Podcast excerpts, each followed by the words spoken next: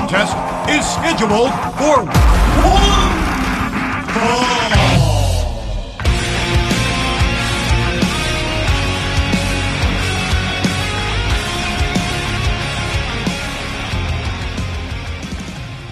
Hey, hey, hey, it's your boy KJ, and welcome to the WWE Clash of Champions 2019 review. This show was weird.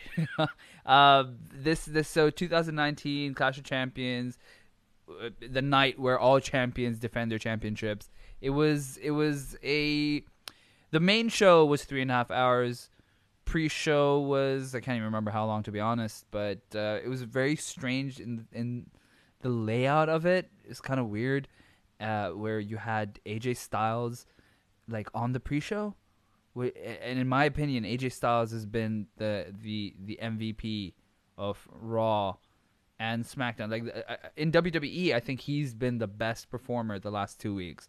So I'm surprised he was on the pre-show. I didn't understand why that was the case, but I don't know. Uh, let's let's see where this goes. But in terms of in terms of an event, Clash of Champions was was there's there's a lot to be lot to be discussed, and I I got on my my co-host for the Pot of Thunder and Inside the Ropes, Oliver Satian, uh, aka Ali also, for this review. And uh, if you if you listen to the Pot of Thunder, then you know how kind of like we're, we're, we're degenerates. We we we make fun of stuff that we shouldn't be making fun of, and uh, we joke about things that you should not ever joke about. But we do it all in the sense of humor and comedy, and you know, we're we're trying to lighten things up. You can't take everything seriously, so you know that that that's our sense of humor, and uh, some people like us for it, some people don't. We're not everyone's cup of tea, but you know you can't please everyone. But so Ollie Ollie's on this episode, and like always, you know, Ollie and I we're we're hitting all those cylinders or whatever the fucking expression is, and uh, and yeah, we we had a great time. We we had about uh, like an hour and forty five minutes of of just back and forth on on Clash Champions and uh, other random stuff as well. So um, it was it was and and uh, obviously because we review Thunder from 1998, we don't really get to discuss the main roster stuff much, but uh, Ollie and I both break down everything on this episode, and then, or rather, um, everything on this event on this show, Clash of Champions, and we discuss kind of what our takes are on the main roster, and uh, and he obviously because now that I do, you know, roped in, that you guys know what my thoughts are, but all these thoughts are kind of you know to himself. So now he's had this platform to kind of talk about what he thinks of the current product in in great detail. So for sure, you know, if if you're interested in his thoughts, definitely this this episode is for you. And uh, yeah, just uh, make sure make sure you follow at Roped In Pod. And this is gonna be a first because I'm gonna do the plugs right now, so that the show ends with Ollie and I talking. But um, yeah, make sure you follow at Roped In Pod. Make sure you follow at that KJ guy across all major social media platforms. YouTube.com forward slash that KJ guy for content coming your way soon.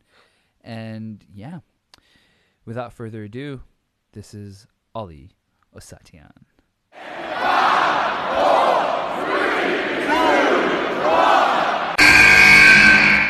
And welcome back to Roped In. I am here with my guest, my bestest friend, my only podcast partner, and the man I adore, Oliver Ossatian. Ollie,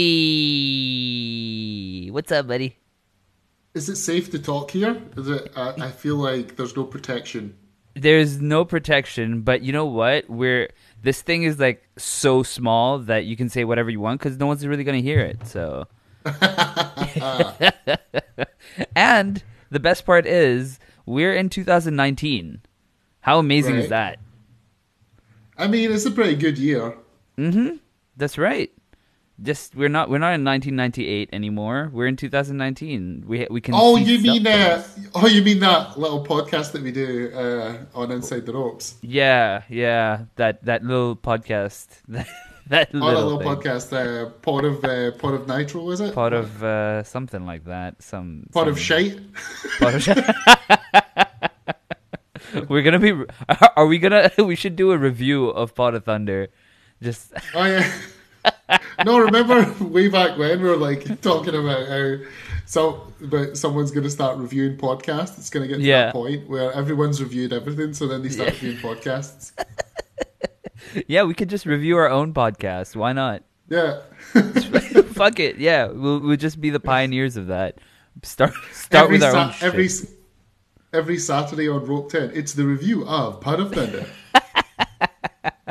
Like we could uh, we could innovate something. We could. I mean, that could be incredible. You know, that could Yeah. be that could be revolutionary. Who knew? You know, when Colt Cabana first started doing wrestling podcasts, no one knew they'd be so popular. Yeah. But you know, we we now everyone just knows wrestling podcasts. But um, I'm still uh, I'm still sort of trying to recover from Alexa Bliss last night because oh. wow. So, Wow. folks, th- this podcast is mainly going to be us talking about Alexa Bliss, and uh, then there was some other wrestling that happened, which I Yeah, don't really remember. other, but some, but- other stuff. oh my god! So I watched it. I watched it much later. Ollie, wa- did you watch it live? Ollie, did you watch Clash of Champions live? I watched it live at the vivacious Jen Louise's house. Oh, wow. Kenny Hulk, Kenny Hulk and Jen. Oh wow! Okay, that's an amazing set of people to have to have some wrestling time with. Mm. The so so there's uh, Hulk, obviously Hulk. That that I mean Hulk alone is just the best because He's a prince, an absolute prince. Why didn't you take Why didn't you take Frank with you? Because I wanted to enjoy the pay per view. Uh, Does, do Frank and Hulk get along? By the way, for people who don't know, uh, Frank and Hulk are Kenny and Ollie's dogs, respectfully. So, uh, Yeah, they get on. They get on really well. Um, they were introduced. Well, Hulk was introduced to Frank when he was just a little baby, so they, they know each other. Um, The thing about Frank is he's super chill when it's just me and Eloise at home, but he gets really excited. Um, yeah. I so mean, he, he, so if he if he was there, he probably would be fine. But it's it's the initial excitement of oh my god, I'm in a new place. What's that? Can I chew it? Oh my god, oh my god, is that food? Is that food? What's going on? So you know what, Frank? When I when I stayed at your house, Frank was so Uh-huh. excited that because it was me, you, and Ryan. You remember Ryan? Ryan, yeah, yeah, Ryan, where- where is Ryan? Uh, he works for the UFC now. No way! Yeah, Oh, that's so he runs cool. their he runs their Soch. Ooh, I should I should have him on on one of the UFC ones then, because uh, uh, oh that's so cool. I didn't know that. But yeah, so uh, Ryan, so it was me, you, Ryan, and then Ryan was just you know occupied with with Frank the entire time at night, and then he left at like fucking crack of dawn when and no one knew when he left if he ever made it out alive. And then and then you then I woke up and as soon as I opened the door of the guest room, Frank just bolted in and jumped on the bed, circled the bed about six times, and then tried to jump on me, and then just ran out and ran back in. He was so hyper. He was so excited. I was like, oh. Yeah, he likes pals. He loves pals. He gets so excited when people come over, and he, he Oh. just wears his little heart on his sleeve. He just he just mm. has so much love in his heart, and he doesn't know how to convey it. So he just gets really really excited.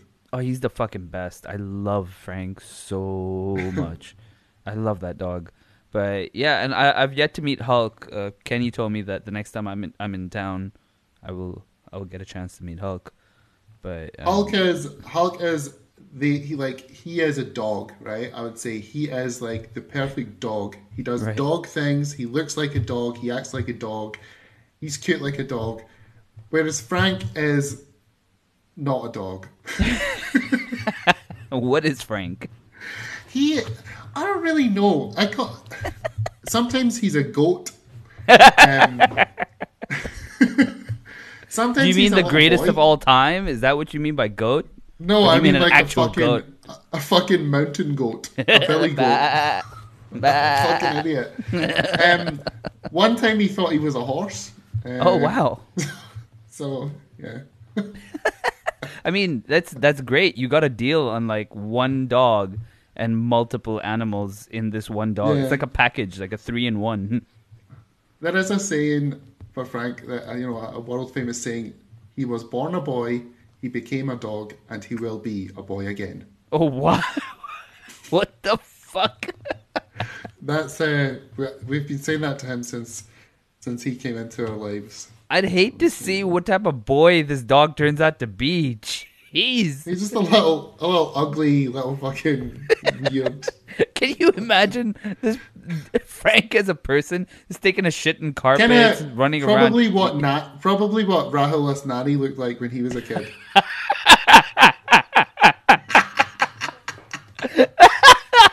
Hey, hey, Nani!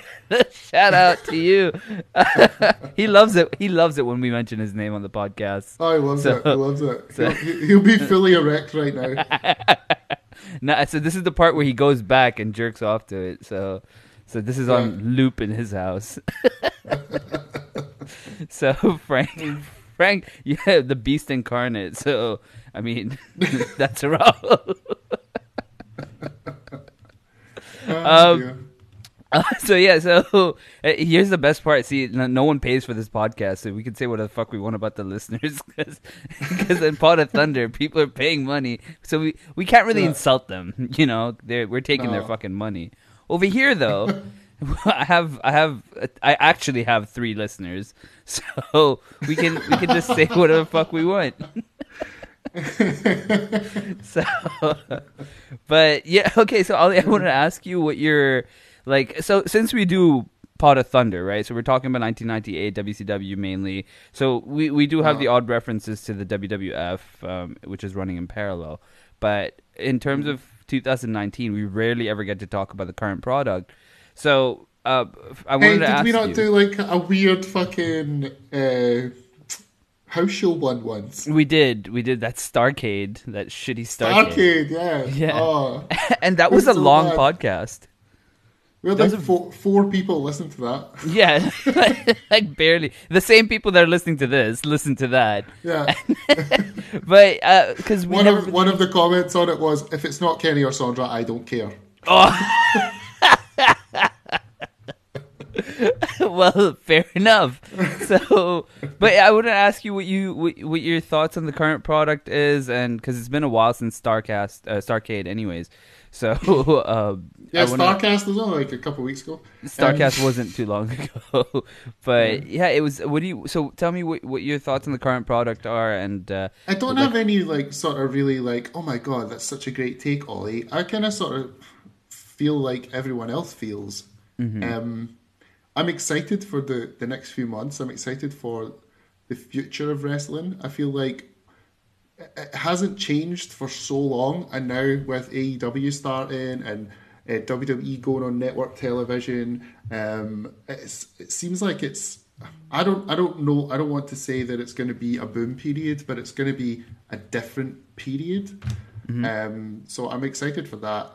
WWE right now, though, um, it's fine. It's fine. It's. I don't really subscribe to this. Oh, it's the worst ratings of all time. Oh my goodness. Yeah, the ratings are bad, but people consume wrestling differently now. yeah, You know, The- no one. There's not. There's not really like. It's not really de- destination viewing anymore. If you miss it, you don't watch it live. You watch it online. You watch it on catch up. You don't have to sit at your TV and would watch it every week. So that doesn't really bother me too much. Storyline wise and stuff, I can't really say that there's any storylines right now that are really grasping me in WWE that are really like, oh my god, I love this storyline. Um, except from say Bray Wyatt, I think that that's that captured my that's captured my interest a lot. But I mean, the world title picture on SmackDown is stagnant. I mean, I, I I like Randy Orton as a challenger, but Kofi Kingston as a champion that doesn't work for me. The Interno- Right. Intercontinental title's dead. Um, I suppose I'm sort of interested in Bayley's heel turn because it's something different for the character, but I'm not the biggest fan of Bayley. Look at the Raw side, Seth Rollins as a champion, it's fine, but there's nothing really like, oh my god, I can't wait to see how this unfolds next week. I'm gonna definitely tune in. It's gonna be the best thing ever. It's just kind of Mm-hmm. there. I'm kind of following it. But back to my original point about looking to, to the future, I really hope that with NXT going to USA, I've never really been like a weekly NXT fan, but I'm gonna start giving it a chance. I've always enjoyed the takeovers. I think the talent on that roster is so good, and I'm excited to see how that's gonna work. I'm excited to see how AEW work things out. Um, I think that I think that the shine is going to come off them after the first few weeks, and I'm more interested to see what their show is going to be like in say six to eight weeks from now, before coming up to November for their first pay per view while they've got TV. More interested to see like what that's going to be once the shines come off. Um, Right. So yeah, that's that's kind of kind of where I'm at right now. So, uh, besides obviously besides Alexa Bliss, is uh, is it safe to say that Bray Wyatt is is the person who captivates your attention the most? Oh, absolutely. I mean, he's the only one. It's the only really like character that has any like any sort of interesting character. Like I don't know what can you. Who's an interesting character on Raw right now, except for Bray Wyatt? I honestly, you know what? Uh, for me, with with uh, Seth Rollins being around, he's just not clicking for me for some reason. I don't know what it is, but Seth Rollins has kind of dulled down, and even like jumping ahead into the review of this of this uh, show. Uh, Seth was being booed against Braun at some point. Like the fans were booing I think, him. I, I think the thing is, is he's just not. He's just not likable enough to be a babyface. I, I, I would have to agree The- with the- that, and but that's that's something that that WWE's done, right? Yeah, well, that's like they've the done that with most of their about. babyface. Sorry, go on. The last time I can think about Seth Rollins when he was an over babyface. Remember he had that knee injury and he came Yeah. back and they released that documentary uh, coinciding with him coming back. Uh-huh. And everyone watched that documentary and were so behind him. They're like, "Fucking yes, Seth Rollins!" And then he came back and he was a heel, and that killed him. If that that killed everything. And then, yeah, I don't know. I mean, even even if you take Roman Reigns, he, he's that storyline right now with Roman Reigns is oh gives you an aneurysm to think about the logistics of it. It's, it's dragged But- out. It's just it's it's it, Seth Rollins for me is not not a great babyface. Um, But then there isn't really any good baby faces in WWE because they've forgotten how to book a babyface. They Yeah. Yeah. like look at okay take take Sami Zayn for example right the most over fucking babyface in NXT like everyone loves Sami Zayn he was so over and they brought him up to the main roster and now he's Shinsuke Nakamura's manager and he was getting booed la- he was getting booed last night but not because he was a heel it was X Pac heat it was go away heat it was like we hate you Sami you're so annoying Yeah. Yeah. so he, but he's doing a fantastic job in, in his role for sure. But as a babyface, he was so lovable. He was like, like he was what Daniel Bryan was at WrestleMania 30. Sami Zayn was was on a lower scale of that on NXT. Mm-hmm. Like that's that's fair to say, right? When he won the title finally against Neville or Adrian Neville Oh, at yeah. the time, he was everyone was behind him, and Neville was a good guy. Like people loved Neville, but then obviously Neville took on the role of a heel in that match, and Sami Zayn came out the the prevailing babyface, and then Kevin Owens attacked him. So Sami Zayn had everything going for him in terms of that character, and even against Kevin Owens, the matches he had, he was face. You know, even on the main Yeah. roster. But then, what happened after that? It just fizzled out. So, yeah, you're right. Because they, they, kept they, they kept saying, "Oh, you can book Sami Zayn. Oh, don't worry, we're going to book him like Daniel Bryan. That's how we get people over in 2016, 2017, 2018. We have to make them go down to the bottom, be the worst underdog, and then the crowd's going to rally behind them, and that's how we're going to get them over." Well, three three fucking years later, it's not worked, has it? Because No. that was one one thing, one person. It was it wasn't a formula. It was Daniel Bryan got over because he's Daniel Bryan, and he overcame it. Not everyone's Daniel Bryan. Oh yeah, for sure. And uh, I think I think because they got mega amounts of uh, of fanfare behind Daniel Bryan at WrestleMania 30, they're just trying to recreate that lightning in a bottle again, and they just keep trying it, and trying and but trying. You, but you failing. can, you can, yeah. But like, yeah. So I don't know. I can't think of a, a baby face that's been booked well. That I want to get behind in a long time, which Bray, which Bray Wyatt. back to talking, which takes yeah exactly, which takes us back to Seth Rollins. He he's just so meh, and I don't think that him posting that stuff on social media a couple months back about being the best Yeah. wrestler in the world and bringing up money that sort of soured people on him, and he just he's a great heel. Get get me wrong, Seth Rollins when he was doing that run when with uh, the Authority and stuff, he was a dick, and he was so. It was so much fun to hate him because he was such a good heel, but eh. Yeah. Anyway, Yeah. No, a hundred percent. You're right. Even Finn Balor comes to mind when and when you talk about dried up baby faces. It's just yeah, the entire baby the, that pool of baby faces is just so dry. It's it's terrible. they're like little little grapes lying out in the sun, drying up into raisins. yeah. That, that's the face locker room. I mean, right help now. me, help me! I'm withering. No. I'm imagining the little fucking the member berries in South Park just Yeah. wi- withering up, withering up into fucking raisins and sultanas. I remember. I remember. Remember Hulk Hogan? Remember John Cena? Wow, that's really good. oh my god, I thought you played a clip for a second. I was like, wait a second, how the fuck did he get that so quickly? And Hulk Hogan, John Cena, what the fuck? That was so good. Mm-hmm. remember, I remember. but holy shit, yeah. Mm-hmm. Like it's it's just it's so so fucking bad. Like the best baby face right now, in my opinion, and I'm sure you agree, is Alexa Bliss. She's babyface. Right? Oh, she, she. I mean, yeah, she's she's always been a baby face, baby. Oh man, no, I'd like So that can I? face. So can I tell you? I'll tell you about. So we're we're sitting last night in Uh-huh. Jen's uh, lovely house, and we're watching the pay per view, and it cuts backstage to Alexa Bliss and Nikki Cross's interview before the match, and it was like time stopped. I, seen her on the screen, and Kenny was in the middle of telling us the story, and I was like, "Duh, "Everyone, be quiet! Everyone, be quiet! Oh my god!" And I just grabbed Jen's arm, and she was like, "It's okay, Ollie. Remember to breathe. Remember to breathe." And we're like, "Oh my god! Oh my god! Oh my god!" and then when, and then when Buddy Murphy came out during the match for the mm-hmm. twenty four seven title thing. Jen just turns to me and goes, Aye, he fucking blew it. He, seen her tonight, the way she looks, fucking, you, you, ru- you ruined it for yourself, buddy. You ruined it, pal. I mean, if you're Buddy Murphy, you're backstage and you're like going over what's going to happen tonight, and you see your ex fiance looking like that, man, you fucked up. You fucked up big. I would, I would literally be crying myself to sleep every night for the rest of my life, even after I get married. God, Like I, I could, cannot. I could marry someone else and I'd still cry myself to sleep until I die. Like Yeah. I'd have a I would sell. frown. I would sell my dog. Sell my dog for. I sell, sell my dog for an hour with Alexa Bliss looking like that, but it'd probably in reality be four point three seconds. Uh, and then you could just stare at her awkwardly for the rest.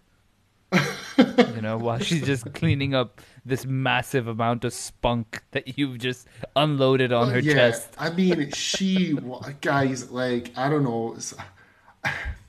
I don't think I'm wrong when I say that that's one of the hottest women I've ever seen in my life. Oh, she's so good looking. She's so so fucking good looking. And like you and I have both met her in person.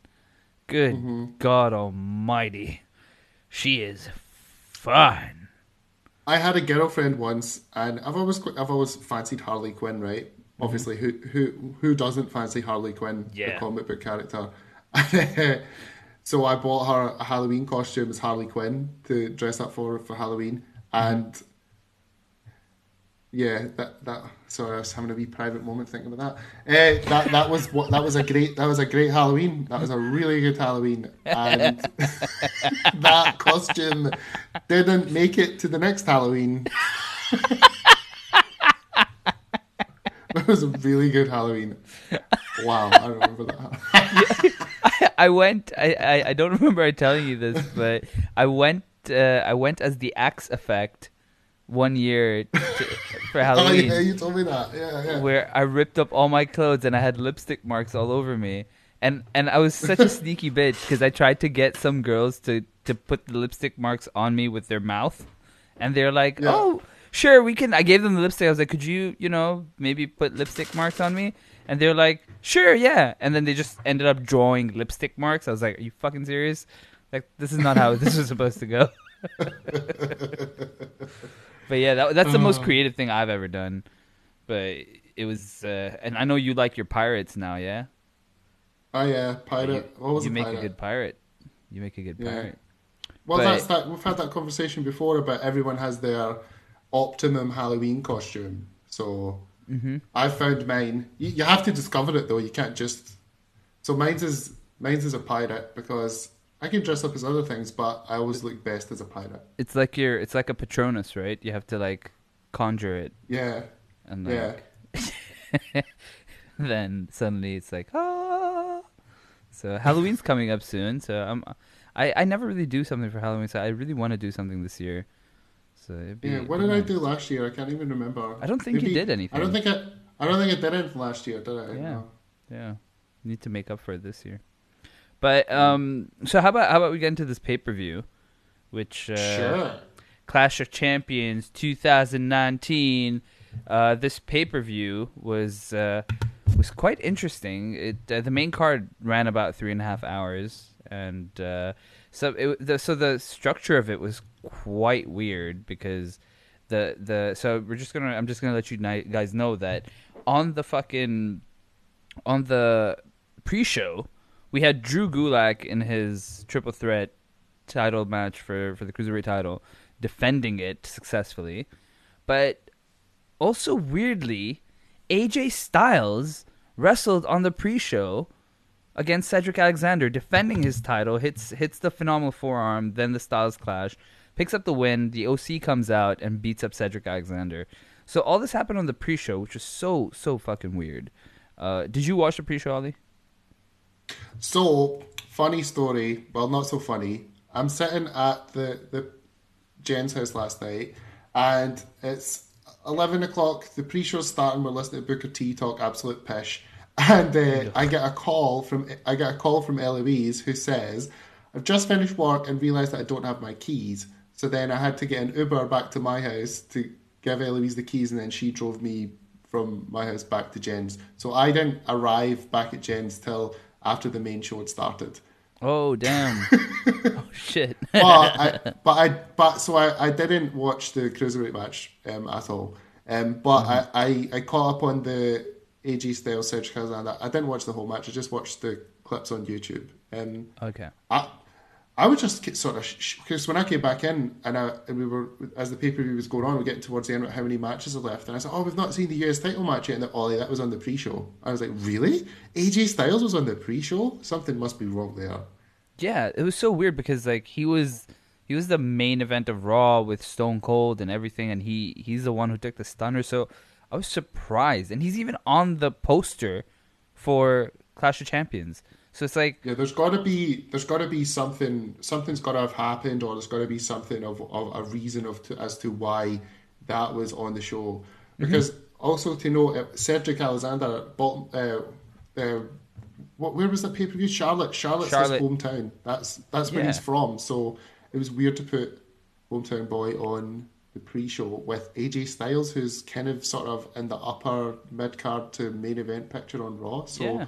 really weird. And at least for me, AJ Styles now is hitting on all cylinders. Where he's been, he's been rejuvenating his character, and I love his heel work. He's he's kind of like kicked it up a notch a little bit for me. Uh, do you, are you do you feel the same way about him, or are you still like, eh, he's yeah, kind of blind? I thought he was getting a little bit stagnated on um, SmackDown. So since he's came over to Raw and they've sort of started this uh, the OC thing, I, I, yeah, I'm enjoying him. Um, Yeah. As much as I can. I feel like it's still very he's it, it's still very sterile. Like, Mm-hmm. You- do you know what I mean by that? Yeah, yeah, I get you. he is I get you. he is getting it but I, I love you know me I love ring attire and all that stuff so I love uh, I love that they have like matching ring attires and they're color coordinated. And he was wearing the red, and Anderson Gallows have like stepped up their um, their ring attire game, and Gallows is painting his face again like he did in Japan. So Yeah. I love all that shit. Yeah, Um, yeah. So it's pretty pretty decent stuff. Uh, so for we're in we're in as Ollie said we're in Charlotte, North Carolina, the Spectrum Center. Never heard of it, so uh, I guess maybe you know it, it seemed it seemed decent. But uh, we we start the main show with a really good video package. It's pretty badass. I, I kind of liked it. And then it good? I've never then- seen it. it was actually a really good video package, but then they ruin it with, and now Skittles presents Clash of Champions. I'm like, are you fucking serious? They had this like super badass thing with Becky Lynch and like Sasha Banks coming back and Roman Reigns and Rowan, and then Skittles, yay! It's like, ah, Oh, by the way, before we start talking about the pay per view, I Uh-huh. found something, and I th- I don't know how we go about reviewing it, or whether I don't know, right? But anyway, so Mm-hmm. I was on the network, yeah, yesterday afternoon, um, just to, catching up on stuff, and I found this thing uh, called WCW All Nighter. oh Right? my god, and it's from 1995, right? It's Mm-hmm. four and a half hours long, right? And this is the premise. This is the premise. Tony Schiavone, Mean Gene Okerlund, uh oh, Larry Zbyszko, Oh, wow. Bobby the Brain Heenan, Gordon Solie, and the American Dream Dusty Rhodes Uh-huh. are sitting in Tony Schiavone's basement, like in his like uh, pool room, and they're Uh-huh. reviewing the ten best matches in Clash of Champions history. wow. me and Jen, me and Jen watched the first ten minutes of it. It is fucking amazing. Oh my god, we should watch that. oh my god. So, I think yeah, we need to do something with that because it's so it's so up our street. It's so good. Oh god, okay. I'm gonna what was it called? Up all night? WCW All Nighter. All nighter. Okay. Okay. We gotta check this out. I'm gonna check this out. All nighter. I just I just made a quick note of it. Um, right, so so we start we start Clash Champions 2019 with the Raw Tag Team Title match, which makes sense because it's Seth Rollins and Braun Strowman pulling double duty. Uh, this match kicks off. Robert Roode, Dolph Ziggler are the challengers. Uh, so quick notes: Robert Roode gets ready for the glorious DDT at some point, but Braun pushes Robert into Seth, dropping him and uh, Dolph actually pulls down the ropes. Braun flies out. Seth bumps off the ropes into the glorious DDT. Roode and Ziggler win the tag team titles. Ollie, what? This was this was pretty obvious, right? Like we saw this coming. Yeah. Um. Yeah. I, the thing about it is, is it was hard. You knew that they were going to lose, but it, it was hardly like the mega powers exploding the way the match ended. Yeah, You know. yeah. Was Um, uh, oh no! I've accidentally run into my tag team partner and I've been defeated.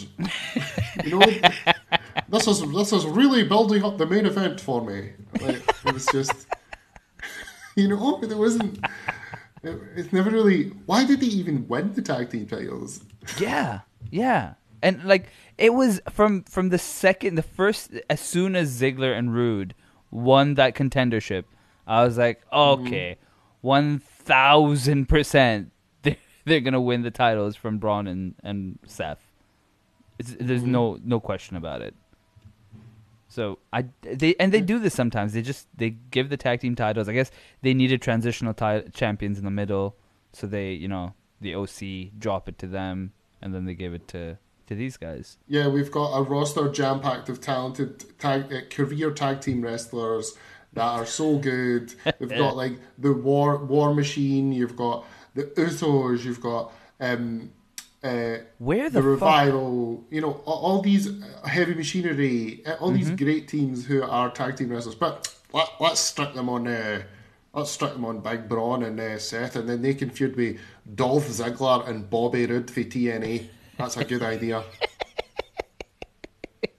Great idea. Great. Yeah, Um, mean- don't get me wrong, right? Bobby Roode and uh, Dolph Ziggler and Seth Rollins, they're all great wrestlers, and Braun is good for what he does. It, Yeah. it wasn't going to not be a solid match, but I mean, this match just- didn't it didn't even run that long. It was it was no, it's like Is it, it- was less than ten minutes, wasn't it? it, it was nine minutes, nine minutes forty seconds. So Mm-hmm. just about shy, twenty seconds shy of being uh, a ten minute match. It was shockingly short, but. Yeah. uh, but yeah, I mean, I'm I'm okay with what they gave me. I didn't want to see more of this because I knew the outcome. Since the outcome was predictable, it was it was okay to see a quick match. So no surprise there. I think that I think that this match would have been better if Bobby Roode still had this mustache. Yes. Why did he lose his? Well, didn't he have kind of like a beard thing going on? Is it just me, or does Bobby Roode and Dolph Ziggler remind you of Rick Rude and Mr. Perfect? Yes. Yes. Thank you.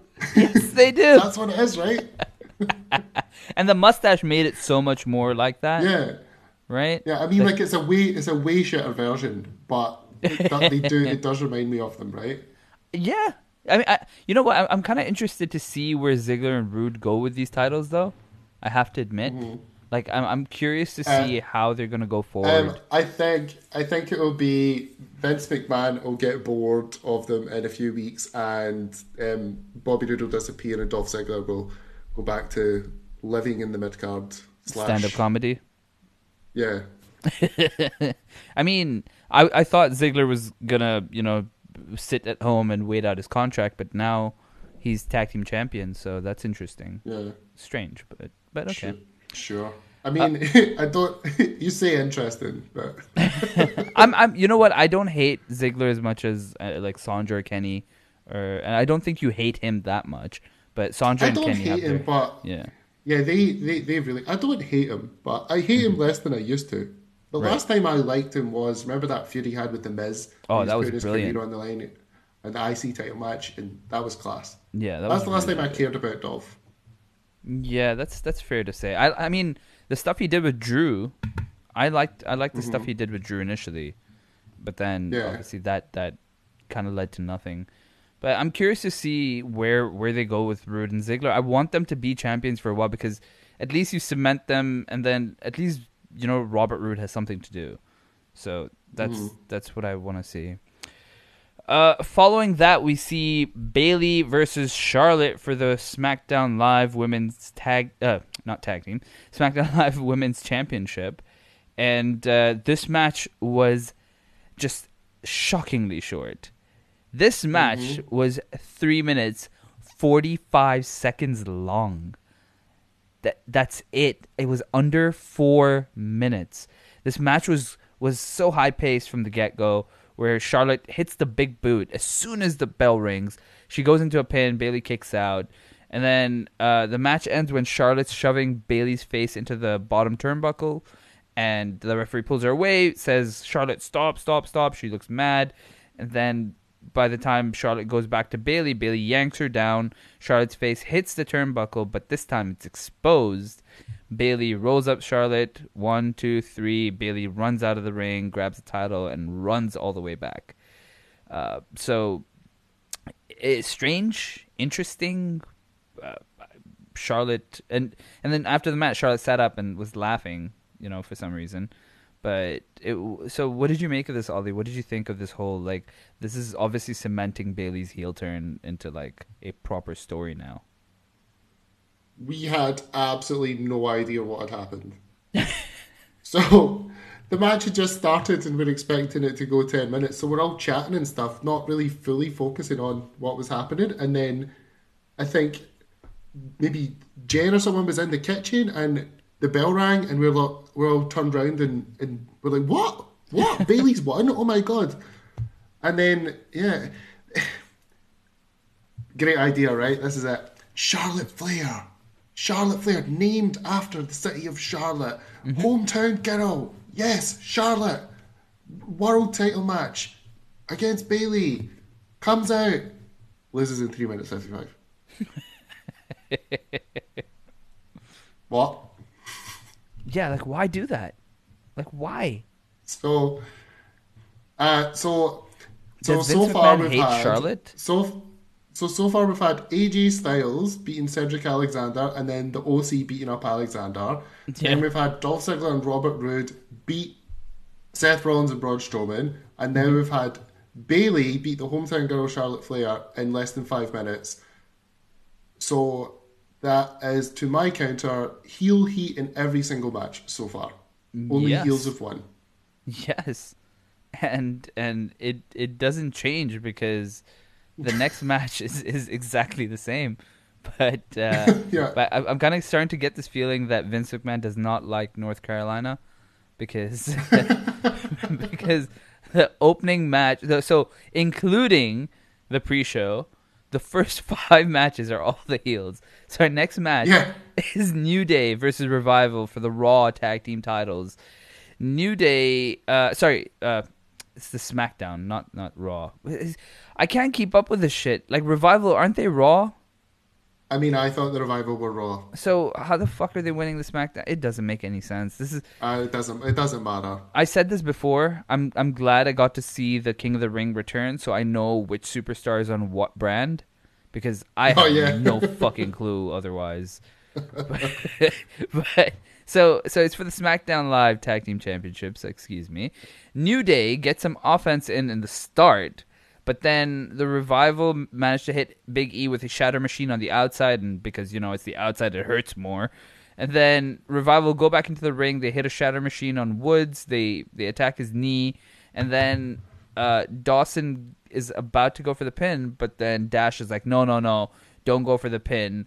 Make him pay, make him suffer. And then Dawson puts in an inverted figure four leg lock to Woods' injured knee, and Woods just, you know, he's like, "Ah, I can't take this anymore, and he taps out. And then the revival go up onto the ramp. They cut a promo and say that they are the, I guess they're reviving the SmackDown Tag Team division. So this makes after Revival won this match, Revival are the only team in history to win the NXT Tag Team Championships, the Raw Tag Team Championships, and the SmackDown Tag Team Championships, making history. You stole my fun fact. I was going to say that. Oh, I'm so sorry. I didn't know. I actually do some research I on re- this one.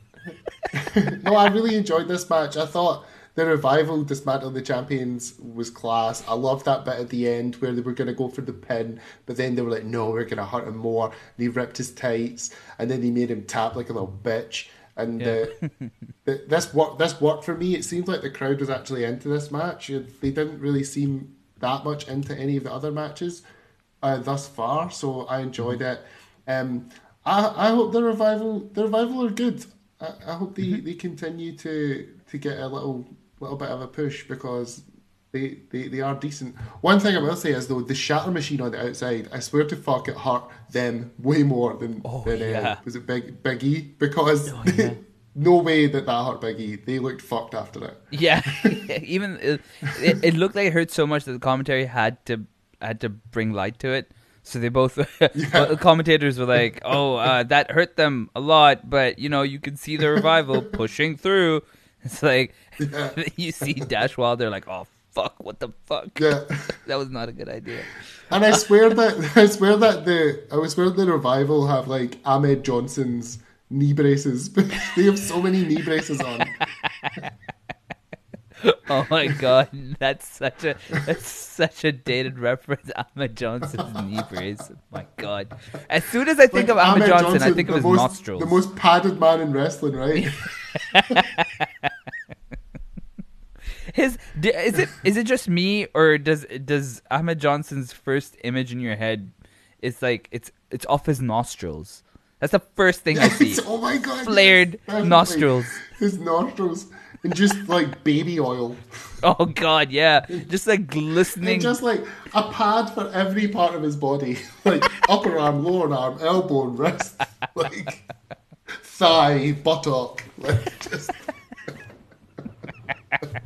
he was. Oh my lord, that man was was. Do you know that um, a, a few years ago at, it was at WrestleMania 28 in Miami, and we were staying at the, the hotel where WrestleCon was, and Right. fucking Ahmed Johnson was standing out the front smoking a fag, and he was about 600 pounds.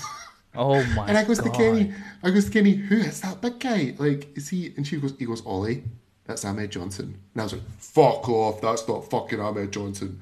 And it was Ahmed Johnson. No, so he's he's lost all the muscle now. Yeah, he's just, he's kind of like a Jabba the Hutt style. No, Yeah. shut up. He was jacked as fuck. Mm-hmm. TRT to the tits, like holy fuck. And now he's he's fat. and Oh man, that's so sad. Oh, I kind of feel bad now for him. Papa chicken and Popeyes. Popeye chicken. Too, too much chicken and Popeyes. Too much chicken from Popeyes. oh, Ahmed Johnson, rest in peace. If you're dead, or... Rest in peace, he's not dead. fuck. Well, this is. I'm just jumping the gun on that one. He's just got type 2 diabetes. He'll be fine.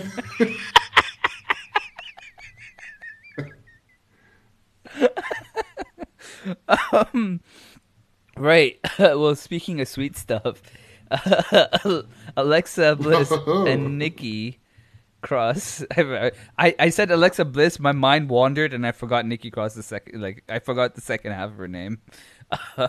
But Alexa and Nikki are backstage, and they're they're doing this interview thing with Charly Caruso. When the boom mic drops, Alexa's like, "What the hell is this?" She looks over, and there's R-Truth and Carmella, and R-Truth is like, "Hey, Carmella, too," and and, and then he starts talking. Alexa's like, "All right, you know what?" She grabs the microphone. She's like, "Hey, R-Truth is here," and R-Truth's like, "Why'd you do that?" And then as soon as you know she says it, uh, Zack Ryder, Kurt Hawkins, and there was a third one I can't remember who. Uh, they all run behind R-Truth. Our truth and Carmella run away, and then we see Drake Maverick run up. By the end, he's like out of breath, and he's like, "Thank you." and then runs off. So uh, our, our, the first glimpse of super sexy Alexa Bliss in Harley Quinn's outfit, Ollie, this was this was amazing. This was really good. Uh, I, I, I just googled Alexa. Uh, that's what I googled. Alexa Bliss Clash of Champions, and the third picture in, ladies and gentlemen. I am gonna have a lovely night to myself tonight. That's gonna be fun. oh my god, she's so hot, guys. It's not even funny how hot she is, and I don't even care. All you feminists out there, she's fucking so hot. Like, ah. I don't get how would feminists get upset at this? We're we're talking about how attractive someone is. She's so hot, and Yeah. oh man, like She's- it's just there's the black lipstick and uh, speechless, speechless. Like absolutely imagine speechless. imagine there was an emo girl that looked like that in high school. Holy shit. I would I would I, I don't know what I would have done during my heavy metal days. There's just there's just there's no words. I think I text that to you. There's no words to say. Like Mm-hmm. great. And and Great. I Um, you know you know Corey Graves has that thing that he does with Mandy Rose. I mean, Yeah. it's so much more applicable to Alexa Bliss. Yeah. Like that Well, he that loves would be Alexa me. Bliss too, though. He does love Alexa Bliss too. Oh yeah, but not not more than Mandy Rose. I feel like I feel like they should recast Suicide Squad. Yes. Although I do think I do think Margot Robbie's pretty hot Harley Quinn. Right, I'm I'm gonna look at Margot Robbie as uh, Harley Quinn. But Alexa had the classic Well, have you seen Harley have Quinn you look. seen the uh, have you seen the trailer for the the new Harley Quinn movie? No. Well, it's not a trailer; it's like a teaser. Who's in it? Harley Quinn. No, it's in like is it Margot Robbie? yeah, it's called Birds of Prey, I think. Ooh. That should be interesting. Yeah, check it out. Oh, I'd love to. It starts. I think it is. It, it start. It, they played it at the start of the chapter two, and uh, so it like starts off the same way that like it starts off with the red balloons, and then they have you know that music from the trailer. It's like, "Ding," and you're like, oh fuck, is the movie starting already? And then it's Harley Quinn popping the balloon. She's like, she says something like, oh, I've had enough of fucking clowns. Or something. Oh wow. oh, that's that's so good. Yeah. Oh Um, wow.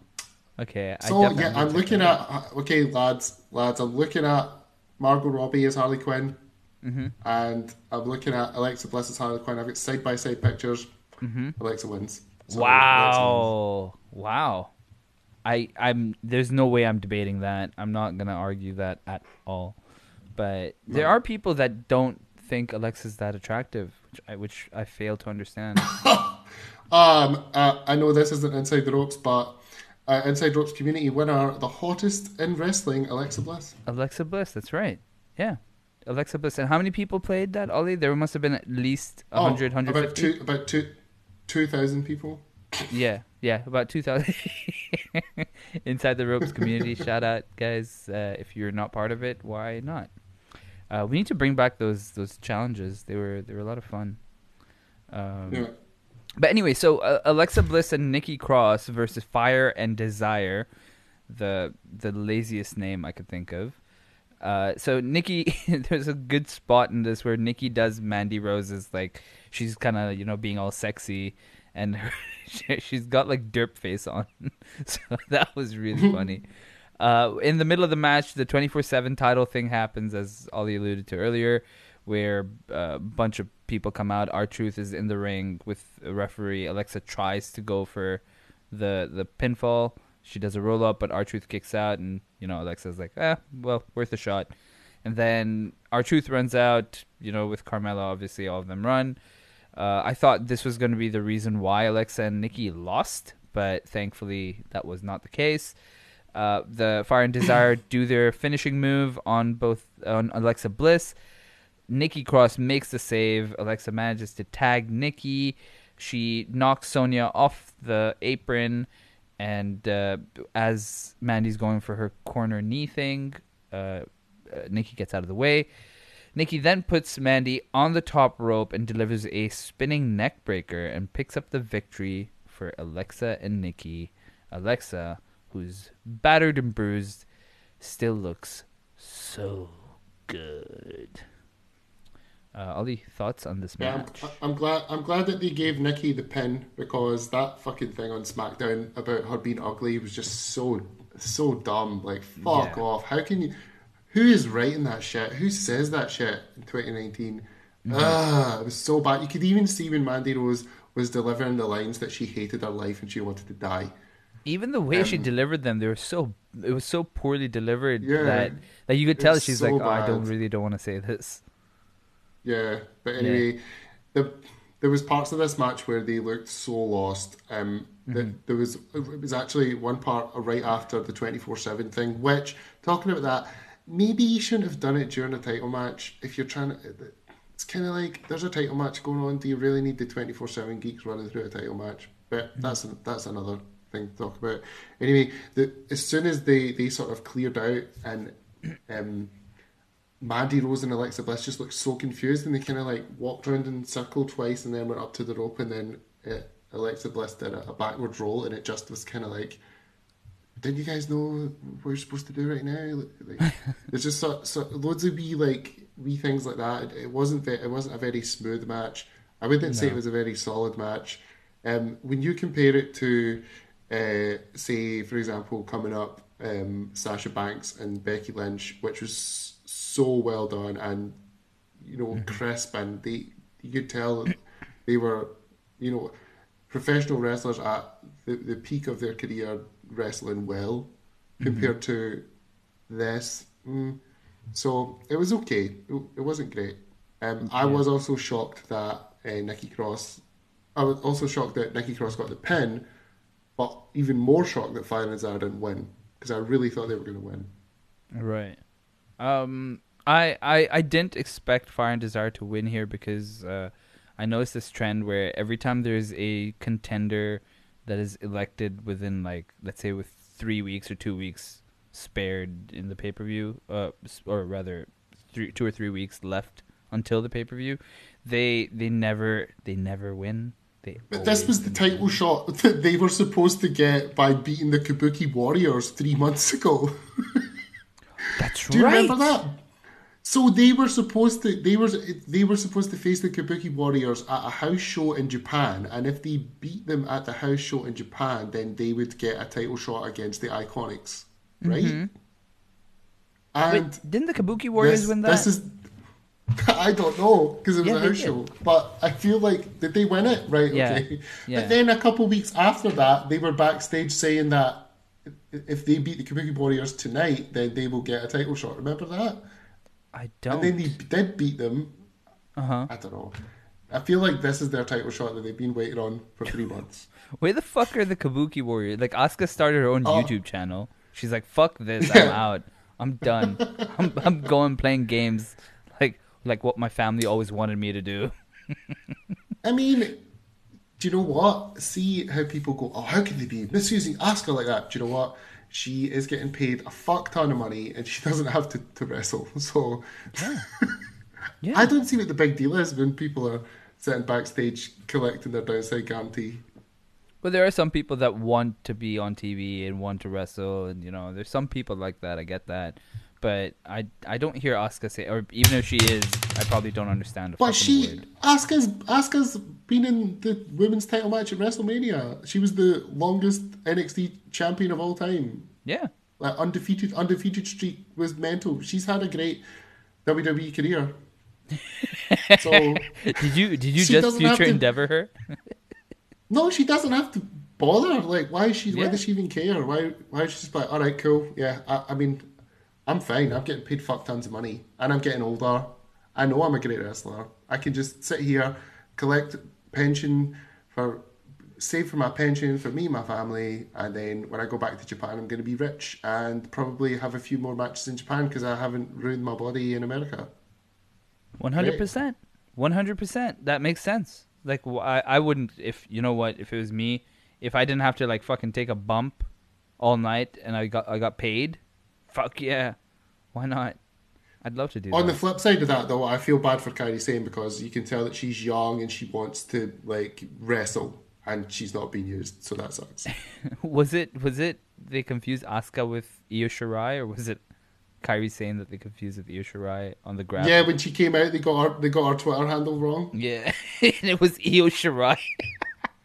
Oh, speaking about that, did you notice uh, last like at the end of the pay per view when Seth Rollins is standing up uh, on the stage with the belt, and the graphic come up in the corner. Coming up next, WWE Chronicle, and it's a picture of Sasha Banks, but it says Chronicle Seth Rollins. no, I didn't see that. yeah. Go back and watch it. I'm gonna have to That's see what- that. It's, that's- it's so funny. That's hilarious. They yo, they need to they need to fix these small things. Like they've been making a lot of them recently. But Yeah. uh, right, so following that, we get Miz versus Nakamura, a match I had zero interest in, and they gave this match nine and a half minutes. A lot of this match could have just gone to Bayley and Charlotte. Really, uh, this it felt like such a long match, and and I, I see like when I saw it, when I saw the timing of the match, I was like, wait, that's it, nine and a half minutes. It felt so long because I had zero interest in this match. Sami Zayn, uh, he he comes out with a neck brace, you know, which obviously he's alluding to the Undertaker's attack on him at Madison Square Garden this past SmackDown. And he's got a microphone with him. He keeps talking throughout the match. At some point, Miz grabs a microphone, throws it all the way up the ramp. Crowd pops. Uh, th- so there's a point where Sami Zayn's on the outside. Miz grabs him, so it's kind of like you know when you're in the six one nine position on the second on the middle rope. So Miz has got him kind of there. Uh, Nakamura hits the Kinshasa on the back of the head, pins Miz. Miz kicks out, so crowd pops for that. And then he tries another Kinshasa. Miz moves out of the way, tries the skull crushing finale, and uh, and then he he eventually does get a pinfall on him, but Sami Zayn interferes, distracts the referee, and then his distraction allows Nakamura to hit another Kinshasa and pick up the win. So Nakamura defends the Intercontinental Championship with the help of Sami Zayn, who's proving his worth. Uh, Ollie, do you have any or many thoughts on this? Bless the Miz. He really, really tries, doesn't he? Yeah, he does. He's not a great. He's just not a good wrestler. Mm. Those, those, those running knees that he does in the corner now. I mean, you call them running knees. They're more like jogging knees. he, he's, he's just. He tries so hard, but yeah, this match is fine. Fine. Um, The- There's yeah, not really much to say. Sam, Sami Zayn on the microphone at this. I'm so happy they turned that microphone off because that was so annoying. Yeah, Um, uh, it it still wasn't then- as annoying as that fucking Lio Rush thing that used to happen with Yeah, Bobby Lashley. it was like it was akin to that, wasn't it? The- And the crowd that totally killed the crowd. That that uh, him calling the match thing, and the Mm-hmm. crowd wasn't into this at all. And I honestly did think that the Miz might win it because they've been talking about um, on commentary about how he is. Uh, if he wins this tonight, he'll be tied to be the uh, most Intercontinental Champion reigns of all time. yeah, with uh, what's what's that guy's name? Um, Yeah, but they couldn't say Chris Jericho. So, but then, what, but then, what was the point in the commentary bringing that up if he wasn't going to win? I could see the point of them bringing it up if he was going to win. Yeah. But, but the so what was the point of even saying it? Because you're not going to say Chris Jericho now because he's a dirty word. Um, that's true. but I- yeah, I mean, I don't. Matt Nakamura's Intercontinental title reign has just been so wet. Yeah. I seen a tweet today on. I seen a tweet today. I don't know who tweeted it out, but it made me laugh. He's like uh, talking about um, we're we're into year nine of making the co- Intercontinental title relevant again. I mean, Like remember that was that was the chat. Uh, yeah, yeah. I mean, see, look, I, I, it's it's basically I, I, this this title right had so much prestige, and now, as you just said, like uh, I, I don't remember if it was in the group chat or where it was, but uh, I, I mean this this thing is just this whole title. Because there's, do you know what it is, KJ? It's because there's 75 championships. Yeah. and that's the problem, right? We did that on the Pot of Thunder where we were counting the championships and and we missed we missed uh, the women's tag team ones. There's so many titles that it's like it's like everyone gets a trophy for participation, you know? It's kind of like that where it's like everyone's participating, so just ev- give everyone a trophy. It's like who the fuck like why would I want to I don't I don't care. I don't care. I just I want to see Well, it's, fewer that's championships. even that's even cro- is that's even crossed over into MMA, right? Because um, every fucking match is like for an interim belt. It has to be for a belt or an interim belt or whatever. Yeah. Or and now Dana White's going to be making what is it the ba- bad motherfucker championship as well for ah. Nate Diaz. Is that I heard that? yeah. It's like everything has to be for a, a, a belt now. Just if it's not for a belt, it doesn't matter. and and that's how you saturate things like you want to keep it prestigious don't have a lot of it you know like the hmm. AEW championship feels like something and it's it's been around for like a month not even a month a few weeks like 2 weeks so it's like okay I see the I see the significance of the belt. But the second you start adding like sec- like bring in one secondary championship that's fine you know? Or you know what? Mm-hmm. Best example NXT NXT's championship, the main title, seems prestigious because they have only one other championship and it's not being flip flopped around. So whoever even wins, then, even then, that that title belt had like years to be built up in prestige before they even introduced the secondary title. yeah, and they did it the right way. They did it the exact right way. So Triple H is doing it right. He remembers how how things were successful, you know. So he's keeping it on people for long amounts of time. He's giving them rivalries in which you you believe that the number one contender could win it, you know. But over here, it's kind of like mm-hmm. like can we really like so and and count and a good counter example for what I'm saying is the next match, which is Becky Lynch versus Sasha Banks, where you could see Sasha winning the championship, you know, and and I think at least in this match, they they they did a great job in in everything. So I'll run down the match, but uh, you know what? The, I love a nice round number, and this match went exactly twenty minutes, exactly twenty minutes to the second. So or rather to the minute. Ooh, Yeah. So uh, this so Becky basically so I'll just run down the high spots where it's Becky fights out of the bank statement at some point. Uh, she manages to get out of it. Becky puts in the disarmor, but Sasha manages to get to the ropes. Sasha gets the bank statement in the middle of the ring, but Becky makes it to the ropes again. Sasha then so she does this where she throws a ring, uh, throws a chair into the ring. It slides past Becky. The referee goes to check the chair or pick it up or throw it or whatever fuck he was doing.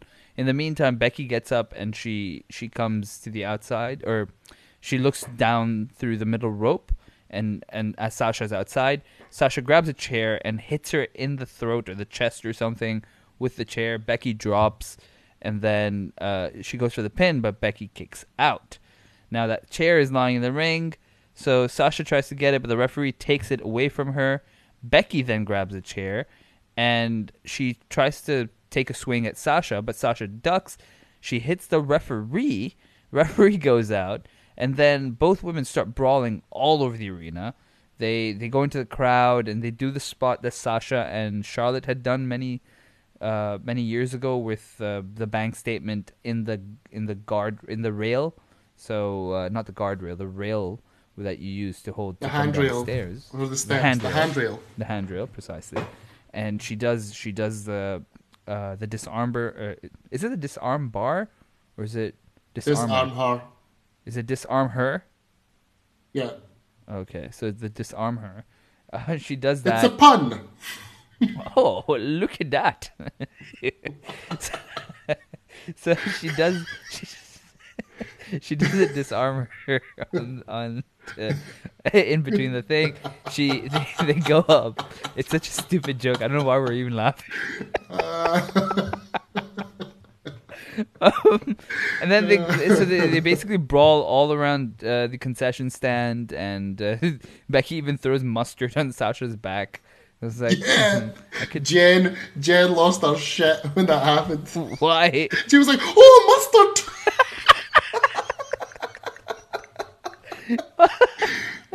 Was she worried that Sasha would get some in her eye? I was like, I was like, "Don't worry, Jen, it's vegan mustard." um, and then they they go back into the arena, uh, down down the stairs. They brawl some more. And then uh, Becky basically just beats the shit out of Sasha in the ring with a chair. And then uh, the a bunch of referees come out, pull both women apart, and then the announcer announces that Becky Lynch has lost this match via disqualification, but still your WWE Raw Women's Champion Becky Lynch, and Sasha's just defeated in the middle of the ring. This was a long 20 minutes, but entertaining in the I would say the second half of it was really Actually, you know, no, the whole match was entertaining. I enjoyed this. I enjoyed this a lot. What, what did you make of it?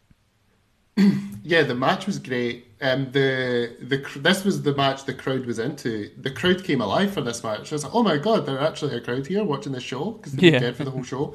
Um, the action before the ref spot was great. I was super invested, really into it, and uh, the ref bump was pretty. Like, uh, not be funny. If I took a steel chair and hit you like that, KJ, you would stand up immediately. Yeah, yeah.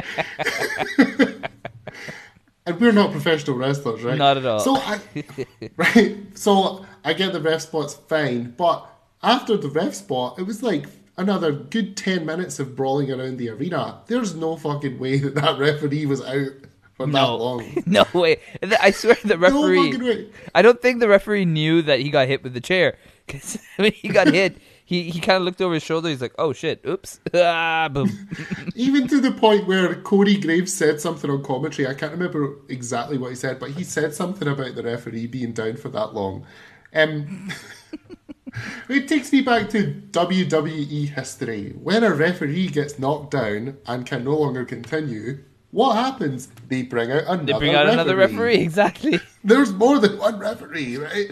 That referee has clearly been incapacitated to the point where he can no longer perform his duties. Therefore, another licensed official comes round and gets the match controlled back together and brings it to a conclusion. Mm-hmm. But I'll And tell you- did not happen. I'll tell you why that didn't happen, Ollie, it, and you kind of answered Why? it yourself. Is because up till this point, the show was so dead that all the referees were sleeping at the back, so no one was awake. And then when they heard the Yeah. crowd screaming and people are awake, they're like, "Whoa, what the fuck's that sound?" Oh shit, the show's still on. Fuck, what's going on? oh fuck, there's no referee. And then like three of them run out at the same time. Yeah, so it was it was a, a shite finish, but Yeah. I enjoyed the brawling and I I like Sasha Banks' new character since she's returned. Um, she lo- she's looking like extra sexy. I think. It's Yes, she's, thank like, you. I was just she's gonna like say. super heel now that she's became super sexy. I don't know what it is about her. There's just something about her that's like, damn. Yeah. You know. Um. So yeah, loving her, loving her, and do you know what? Sasha is a really good wrestler as well. Um, Yeah. So Oh yeah, yeah, yeah, so yeah, for sure. I, am looking forward to their I'm looking forward to their Hell in a Cell match because clearly that's what's coming. oh, is 100 Becky Lynch versus Sasha in Hell in a Cell. So, I- so that should Sasha- good, great angle. Uh huh. Go ahead. Well, uh, Sasha's Sasha's. I gu- I guess her criticism is that everyone's like, "Oh, she botches, she botches." She's a little sloppy, right? She's a little sloppy. She's not. She's not your Bret Hart. Like she won't execute the move perfectly, or your Shawn Michaels. Like there, there are slop. There, she does have that that sloppiness factor But then, in her moves. but then, But but, then I would say to that, I would say to that KJ is Bayley's pretty sloppy. Bayley's way sloppier than Sasha. Yeah. Becky is sloppy. Becky's not smooth. Yeah. I think sometimes Be- Becky struggles. I don't think she's the most athletic person. Mm-hmm. Sometimes she struggles. Charlotte, her moonsault looks like shit. There's lots of moves that she doesn't do, and those those are probably those are probably four of the best uh, on the main roster. you think Charlotte's moonsault looks bad? Oh, it's terrible. She's all knees, all knees all the time.